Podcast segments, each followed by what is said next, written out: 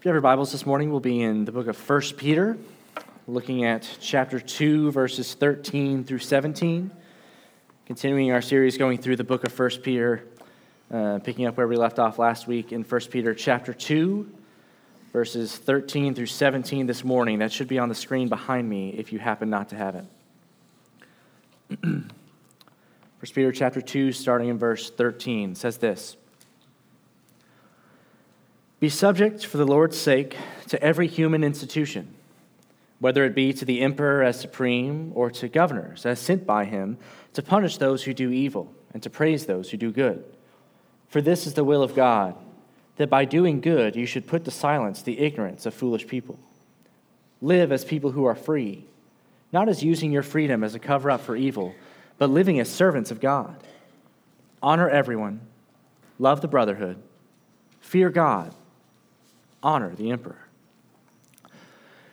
In the Ultimate Fighting Championships, in the UFC, you can win your fights in the same way that you would in boxing. You make it to the end, and then the judges score the fight, determine a winner.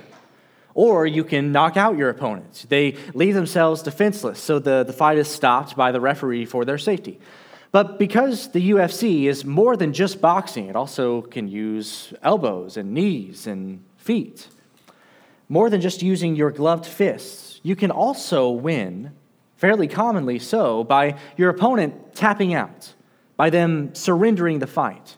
And, the way that these guys get someone to tap is by putting him in what they call a submission hold. Your opponent coerces you to submit to them, to surrender to them, not by asking nicely or by hoping that you'll be the bigger man and you'll just let them win the fight. No, they literally twist your arm into a pretzel where your options are to tap out, to submit, or to have your bones broken, your joints dislocated. I think when we think of submission, we likely have these same kinds of images in mind. We likely have this same kind of opposition in mind that I may submit to you eventually, but only if you twist my arm about it. I may submit to you, but only if I recognize that I'm not going to be able to defeat you. If you want my submission to you, you have to earn it.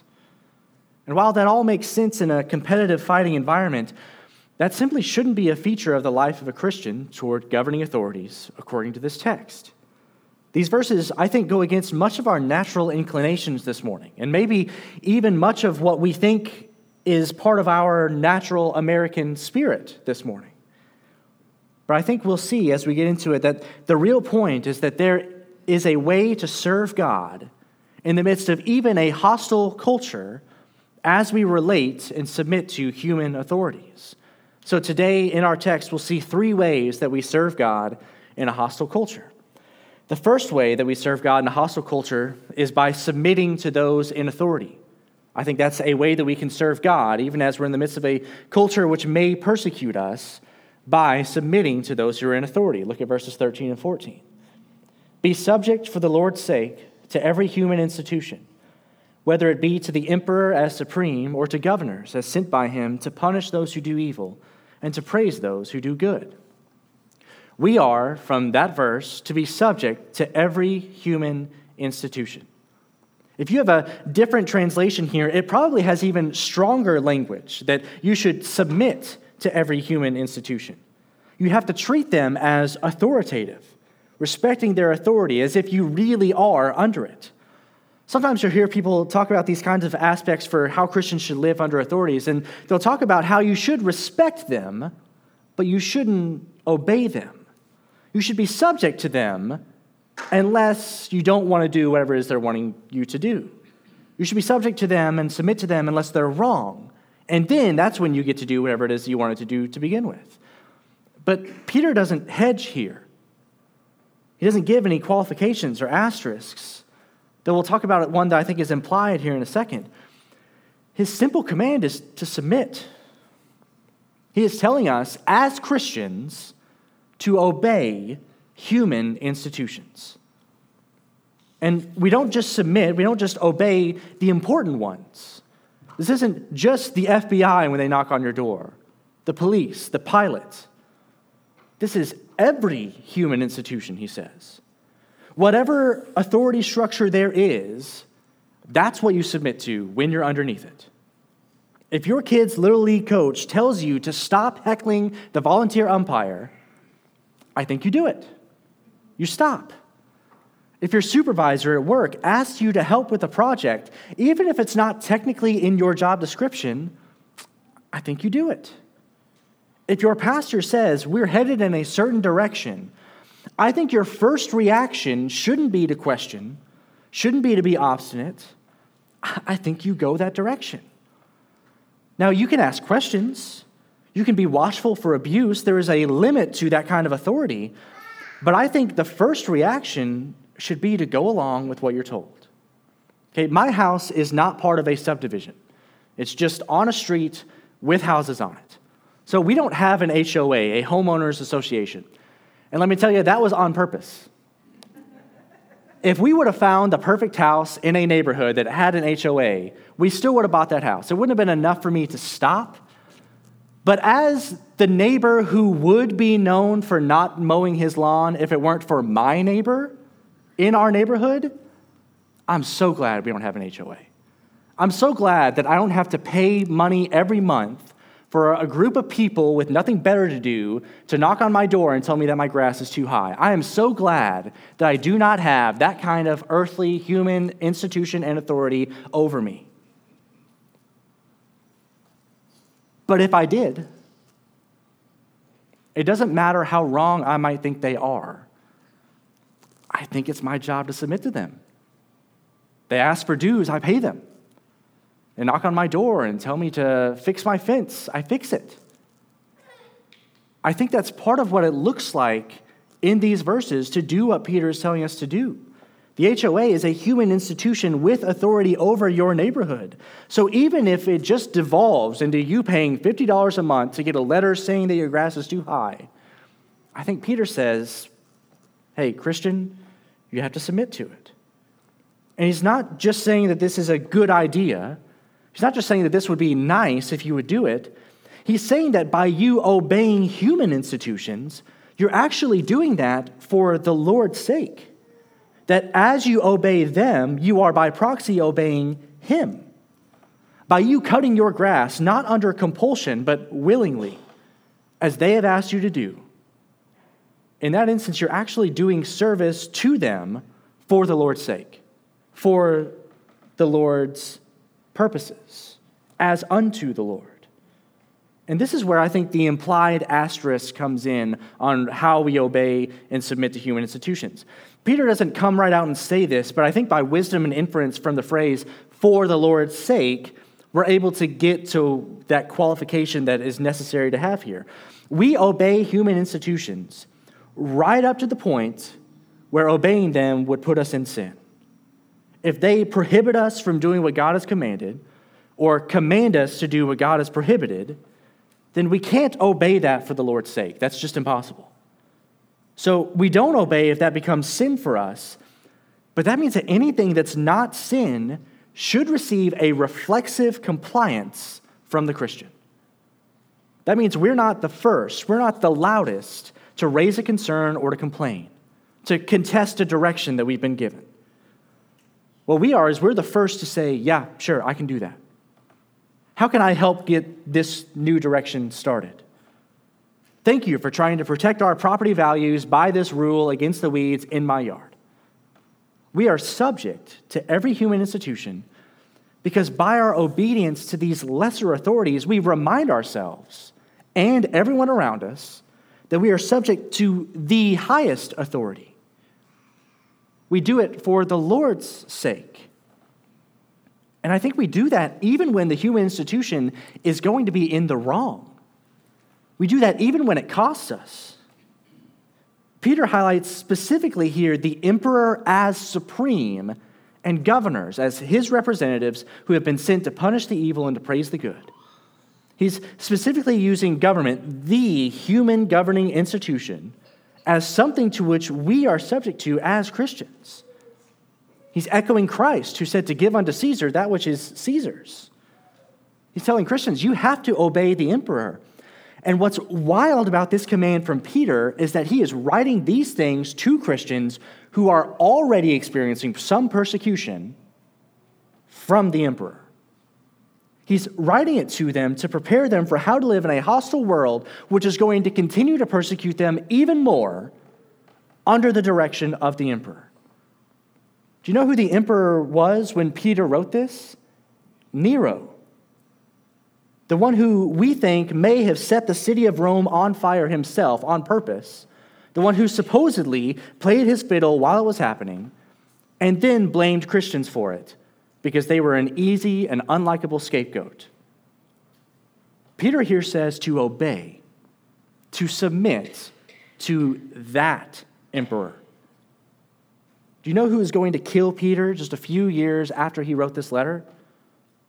The emperor, probably Nero himself.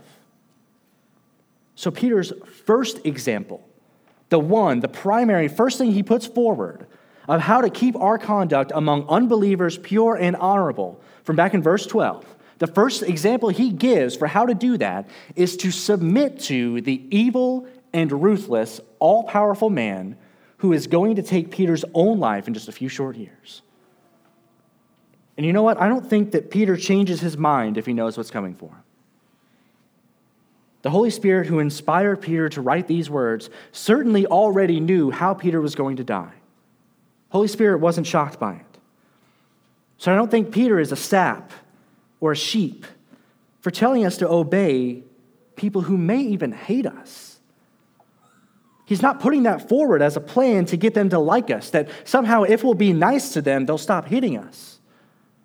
No, Peter's saying that you are supposed to be obedient to human institutions even when they're wrong, even when they are evil, even when they are going to hurt you as you do good. Because in some way, that's how we live as Christians. We hope that they will see our good deeds and glorify God on the day of visitation. But even if they don't, we're subject to them anyway. So now Peter also gives the principle for how a government is supposed to operate.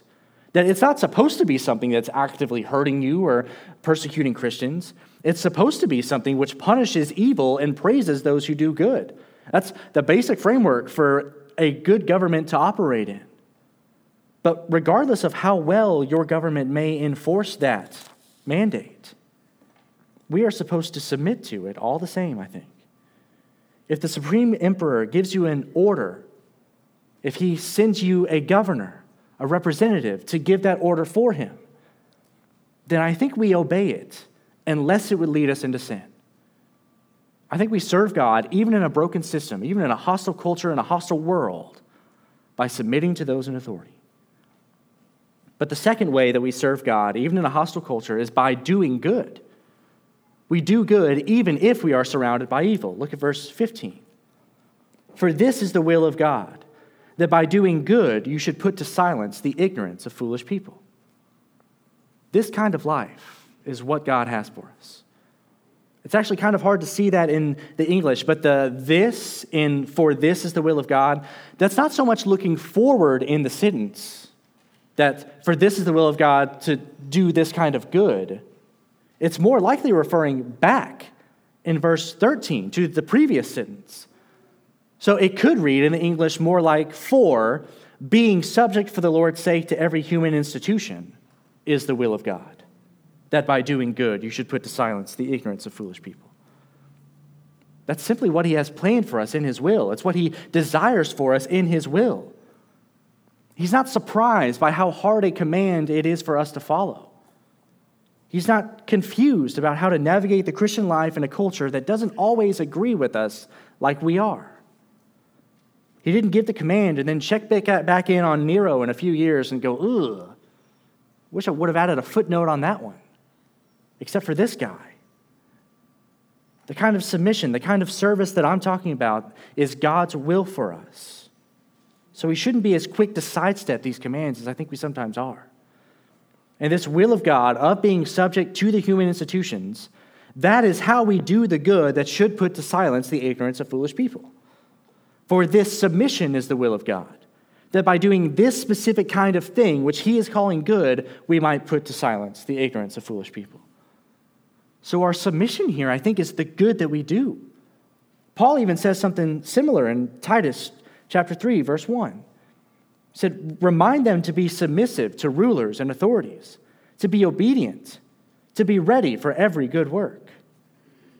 While the context is a little bit different, there's still a connection here made between doing good and submitting to rulers and authorities. If anything, Paul is here making the point that by your submission to the ruling authorities, you're now going to have the chance, the opportunity to do even more good works. You'll have more opportunities in your community to do kingdom work because you are submissive in everything else. And I'll tell you, when you talk to pastors, when you talk to churches in their communities, they will say that this is absolutely true.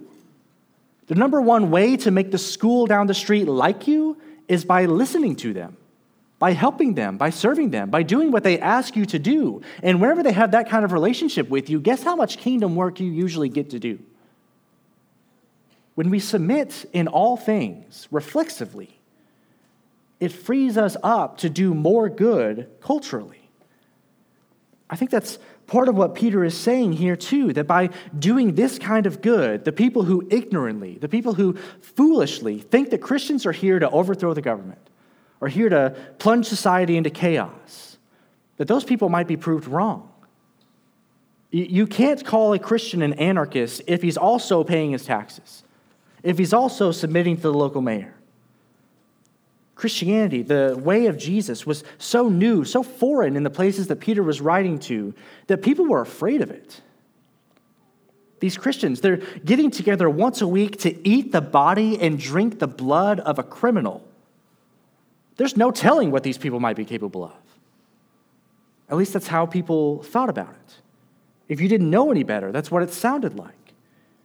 So their submission to the government here took them from the natural level of weirdness that just accrued to them by being Christians and removed an obstacle to show the surrounding people that they were different, yes, but in a good way. They were different, yes, but in a compelling way. And I think if that's hard for us to understand, it's probably because we've lost those kind of differences. You see, they were so different that these commands, which are universal and still apply to us, those commands were actually going to make them seem more like the people around them. They're going to make them seem more normal than they currently appear to the people around them. But most of our problem today, I think, is that we tend to look too much like the people around us. There's no difference between us and them, between our lives and their lives. Their Christianity seemed too weird to be accepted, but I think ours is so often too accepted to be important. So I think part of how we obey these kinds of commands is in understanding them to the extent that we obey their fullness, not just the letter that we read. Our society, it's still largely a law and order society with some possible exceptions. Okay, we don't live in the Wild West. So submitting to the authorities, paying your taxes, that's normalized to the point that doing those things doesn't really feel particularly Christian. It just feels like it's what you do as a human, as an American. But I think we have to have a deeper understanding of these commands to see what makes them Christian. We have to remember that though the guy next to me pays the same sales tax that I do, I know that I'm doing that as an act of submission, not only to the government at the Walmart self checkout, but to God. Okay, I don't think there's an especially Christian way to do that, that we have to do that. I don't think I have to cross myself while I'm waiting for the receipt to print. But I think I should remember that that act of submission to God is to God when all 8.75% of that sales tax gets paid. But my job as a Christian from these verses isn't completed at that point. Uh, I also have to see a wider application of verse 15 that by doing good, you should put to silence the ignorance of foolish people. The good I do is no less than the good someone else does in submitting to the governing authorities. But as a Christian, the good I do is supposed to be more than that. I don't only do that good, I also do whatever good I see that needs to be done.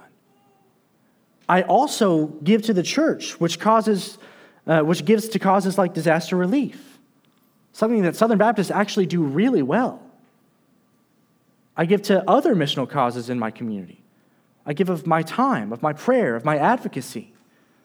Through our church budget here at Pleasant Grove, as small as that budget may be, We give to a local kids shelter, a drug treatment center, a pregnancy resource center, and a homeless ministry. We also give to the Southern Baptist Convention, which does all of that and more on a very big and broad scale. There are people from this church who volunteer in those same ministries, who organize giving campaigns and drives and prayer meetings. As Christians, we're to take these kinds of opportunities to do good. And by doing that good of submitting to the authorities, and by doing that good of doing all the good that we are able to do under their authority, which they allow us to do, I think we actually serve God in those moments. I think in those moments we're able to put to silence the ignorance of foolish people when we do those things. But the third, the final way that we serve God in a hostile culture, I think is by using our freedom well. We use our freedom well, and in so doing, we are able to serve God. Look at verses 16 and 17.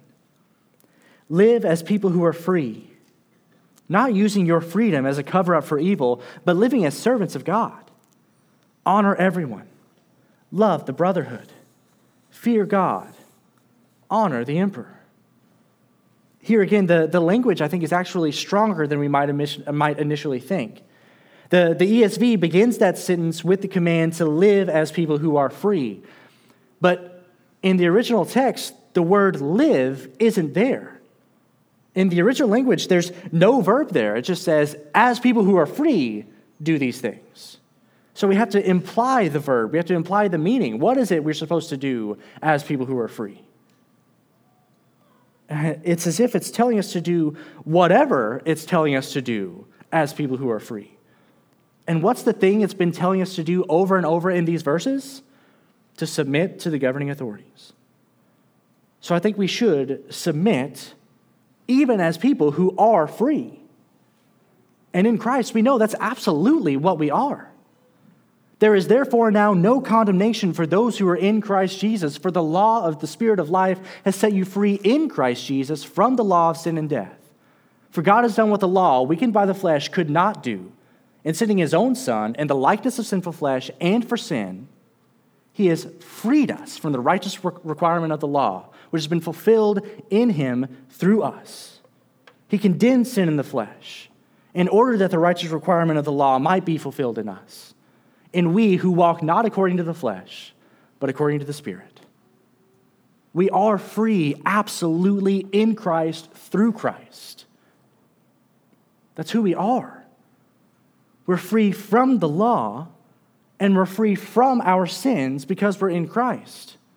Because he, as the perfect Son of God, lived the life that we couldn't live before dying the death that we deserve to die. When he broke the chains of sin and death for us by coming back to life, he freed us from those same chains on ourselves through this good news of his gospel. If you're in Christ, you're free. That's who and what you are. But that freedom isn't yours to do with as you please. And I get that that sounds backwards. That sounds like it's not freedom. Because we have this idea of freedom that it's freedom from all restraint, the freedom to do anything, especially whatever someone else doesn't want us to do. But freedom in the Christian life doesn't work like that. For us, our freedom now isn't just about the freedom from sin, which has restrained our true life. It's now the freedom to submit and obey God in Christ. It's the freedom to live as we were intended to live, to enjoy the life that we were intended to enjoy. Which, when we experience that, is going to show us that this kind of freedom is actually true freedom. It's actually the best kind of freedom. It's a better way of thinking, a better way of living than what we had before. So we should use our new free lives, which we have, which were won for us by God in Christ, to obey God in Christ by submitting to authority. Doing the opposite here, Peter says, would be using our freedom to cover up evil rather than living as servants of God. So, the way in which we live under authority in our lives, especially since authority is designed to punish that which is evil and to praise that which is good, the way we live under that authority is part of how we serve God and how we reveal evil rather than cover it up. But so often we tend to think of authority in the opposite way, right? We tend to view authority with a certain kind of skepticism. And at this point in our culture, I think a lot of that is earned, right? When we assume politicians are lying to us, it's because it's hard to remember a time when they weren't. When we assume that the police are using too much force, it's because of all the times, all the videos we've seen, all the court cases when they did. When we raise our eyebrows after a church leader tells us, just trust me, it's because of all the times, all the news stories we've seen where they were trusted and they shouldn't have been. I get, we've come to a point where skepticism of authority is a natural reaction based on the evidence that we've seen. I get it. But Peter here is calling us to a life which, because our sins have been paid for, and because we're free in Christ, also makes us free to submit to authority. It frees us to obey authority, even when that authority is imperfect. And even the best authority is still going to be imperfect. It frees us to do this, it commands us to do this. Because evidently, there's something about how we react to authority that keeps us from covering up evil. I think what these verses are telling us is that good authority, which does its job, and submissive Christians, which do their jobs, actually is going to keep us from covering up evil not encourage us and provide the grounds to cover it up. When the church leader is doing his job, there's no abuse by him to cover up. When the church member is doing their job, there's no distrust that has to be overcome. This kind of trust, this kind of integrity worked out in a relationship of right authority and trust and submission, I think that actually sets the stage for a lot of good to happen it creates the environment in which serving God is actually more likely to occur rather than less. Because that, serving God, is the ultimate goal of our newfound freedom. It's not just submission as an end of itself, it's submission as service to God. Stronger than that, even, as slavery to God. You can see Paul talk about this concept in Romans chapter 6, verses 22 and 23. But now that you have been set free from sin and have become slaves of God, the fruit you get leads to sanctification and its end, eternal life. For the wages of sin is death, but the free gift of God is eternal life in Christ Jesus our Lord. So, here the connection. The clear line is being drawn between your servanthood, your slavery to God, which from Peter is actually the result of your submission to human authority, which you submit to as God's servant, the connection between your submission and the fruit of that life sanctification, holiness, which leads to eternal life as God's free gift for his people. Your submission isn't just about submission itself, it's not just about compliance, it's about your life. It's about you seizing that which Christ died to give you. It's about the life that that kind of submission leads to. If you leave today thinking that all I've talked about had some kind of ulterior motive, that I was just trying to make stuff easier for me as I tell you what to do as your pastor, if you think that everything that I said was just to make things easier for your boss when you go back to work on Tuesday morning, then you've missed the point here we submit to, we obey our earthly authorities. Because when we do that, we're following in the footsteps of Jesus, who obeyed earthly authority even as it sentenced him to death on a cross. And when we follow him in these steps, in the will of God, which is actually what was happening as he was being sentenced to death on the cross, we're going to arrive at the life that he won for us through his obedience to give to us. This isn't just about making things easier for the authorities in your life. It's about you actually having, about you actually finding that life that Christ died and rose to give you. And this kind of life, it's a life that is marked by, it is always seen with honor. Look back at verse 17. Honor everyone, love the brotherhood, fear God, honor the emperor. Honor and submission, they're closely linked. It would be hard to state a clear difference between the two. Most often, when you get one, you have the honor, the other. So we are to honor everyone, to give them respect and obedience when we're able to do so, whoever that may be, honor toward all, but toward fellow Christians, fellow church members, we have not only honor, but love, which amplifies things, right? It takes things to a next step. You can honor someone without really loving them, but you cannot love them without also honoring them. The way that we interact with the brotherhood, with our fellow believers, that should be characterized not only by honor, but also by love. But then, whenever it comes to God, we have another layer added here. We fear God.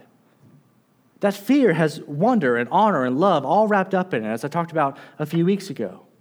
But it also has fear. Proverbs 1 7 says, The fear of the Lord is the beginning of knowledge. Fools despise wisdom and instruction. So, as we put to silence foolish people in their ignorance, that has to start with a fear of God. They may be foolish and ignorant, but we fear God, so we can't be those things. But notice here that God is the only one that we fear. We fear him, but when it comes back to the emperor, we're back to honor. We honor the emperor, but we don't fear him. So I think we have to view him in his proper place. We have to have a right estimation for how we view the emperor. And the closest thing to that idea that we would have today in our culture, in right now, 2023 America, that's the president, right? I mean, his powers are nowhere near the emperor's over us. But if we're looking for a singular, powerful figure over our lives who is part of human institutions that we should honor, man, I think the president is where our eyes naturally go. And I promise, politics is not something I like talking about, particularly while I'm standing right here behind this pulpit. It's not something I plan to talk about very often or something I'm actively looking for ways to bring up. I promise, I assure you, I would much rather keep my mouth shut. But when God tells us to honor the emperor, that's an inherently political statement that I think we have to deal with. Therefore, let me say this.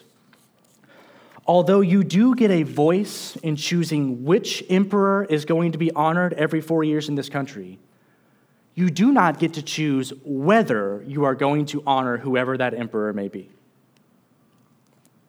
As a Christian, the phrase, not my president, whoever it is that pops into your head when you say that, that's not something we get to say. It's not something we get to use as Christians.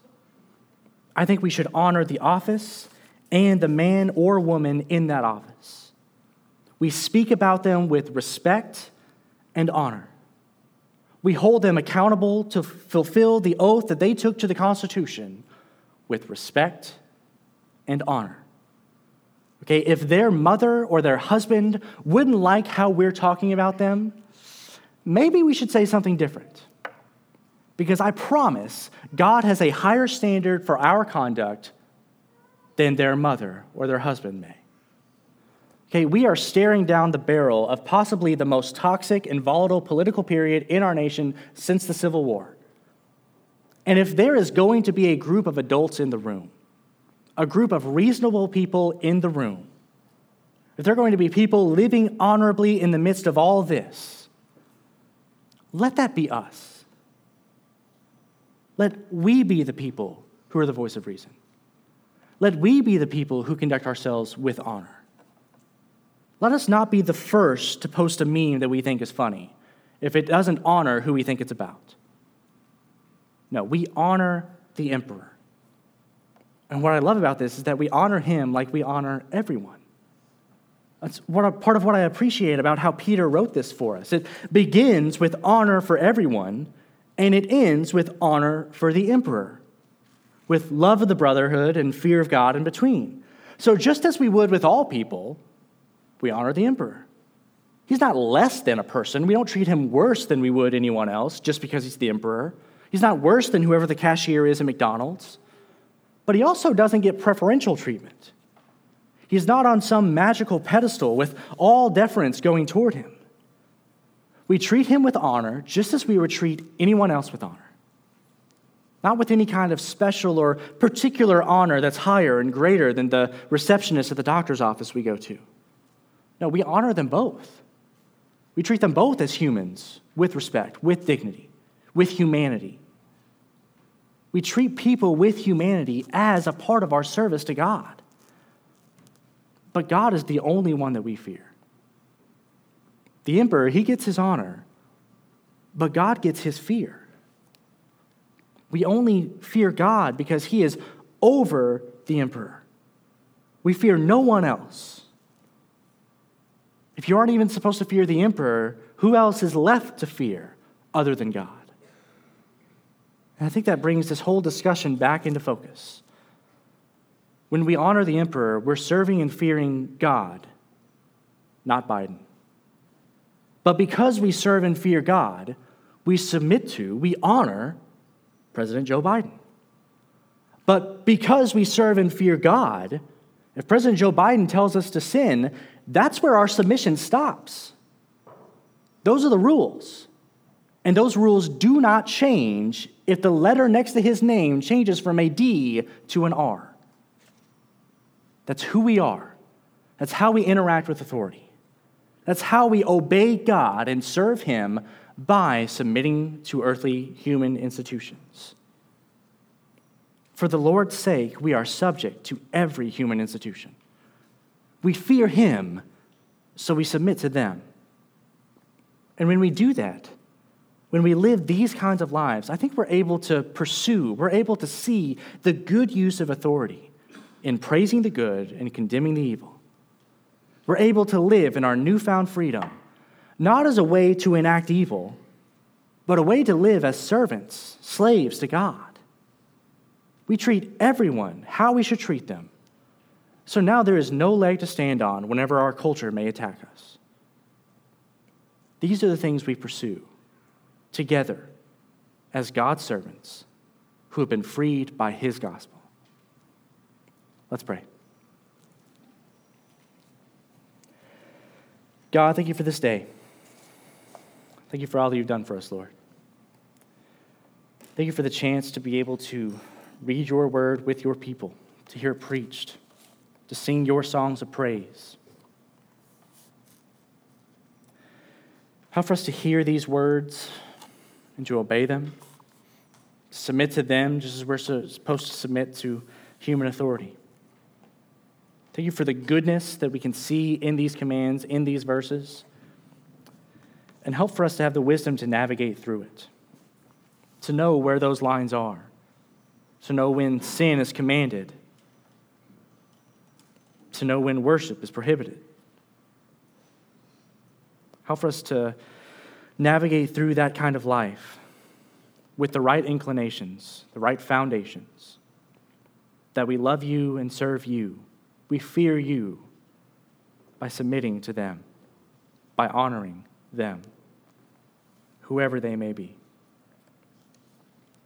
We love you and we thank you. In Jesus' name we pray. Amen.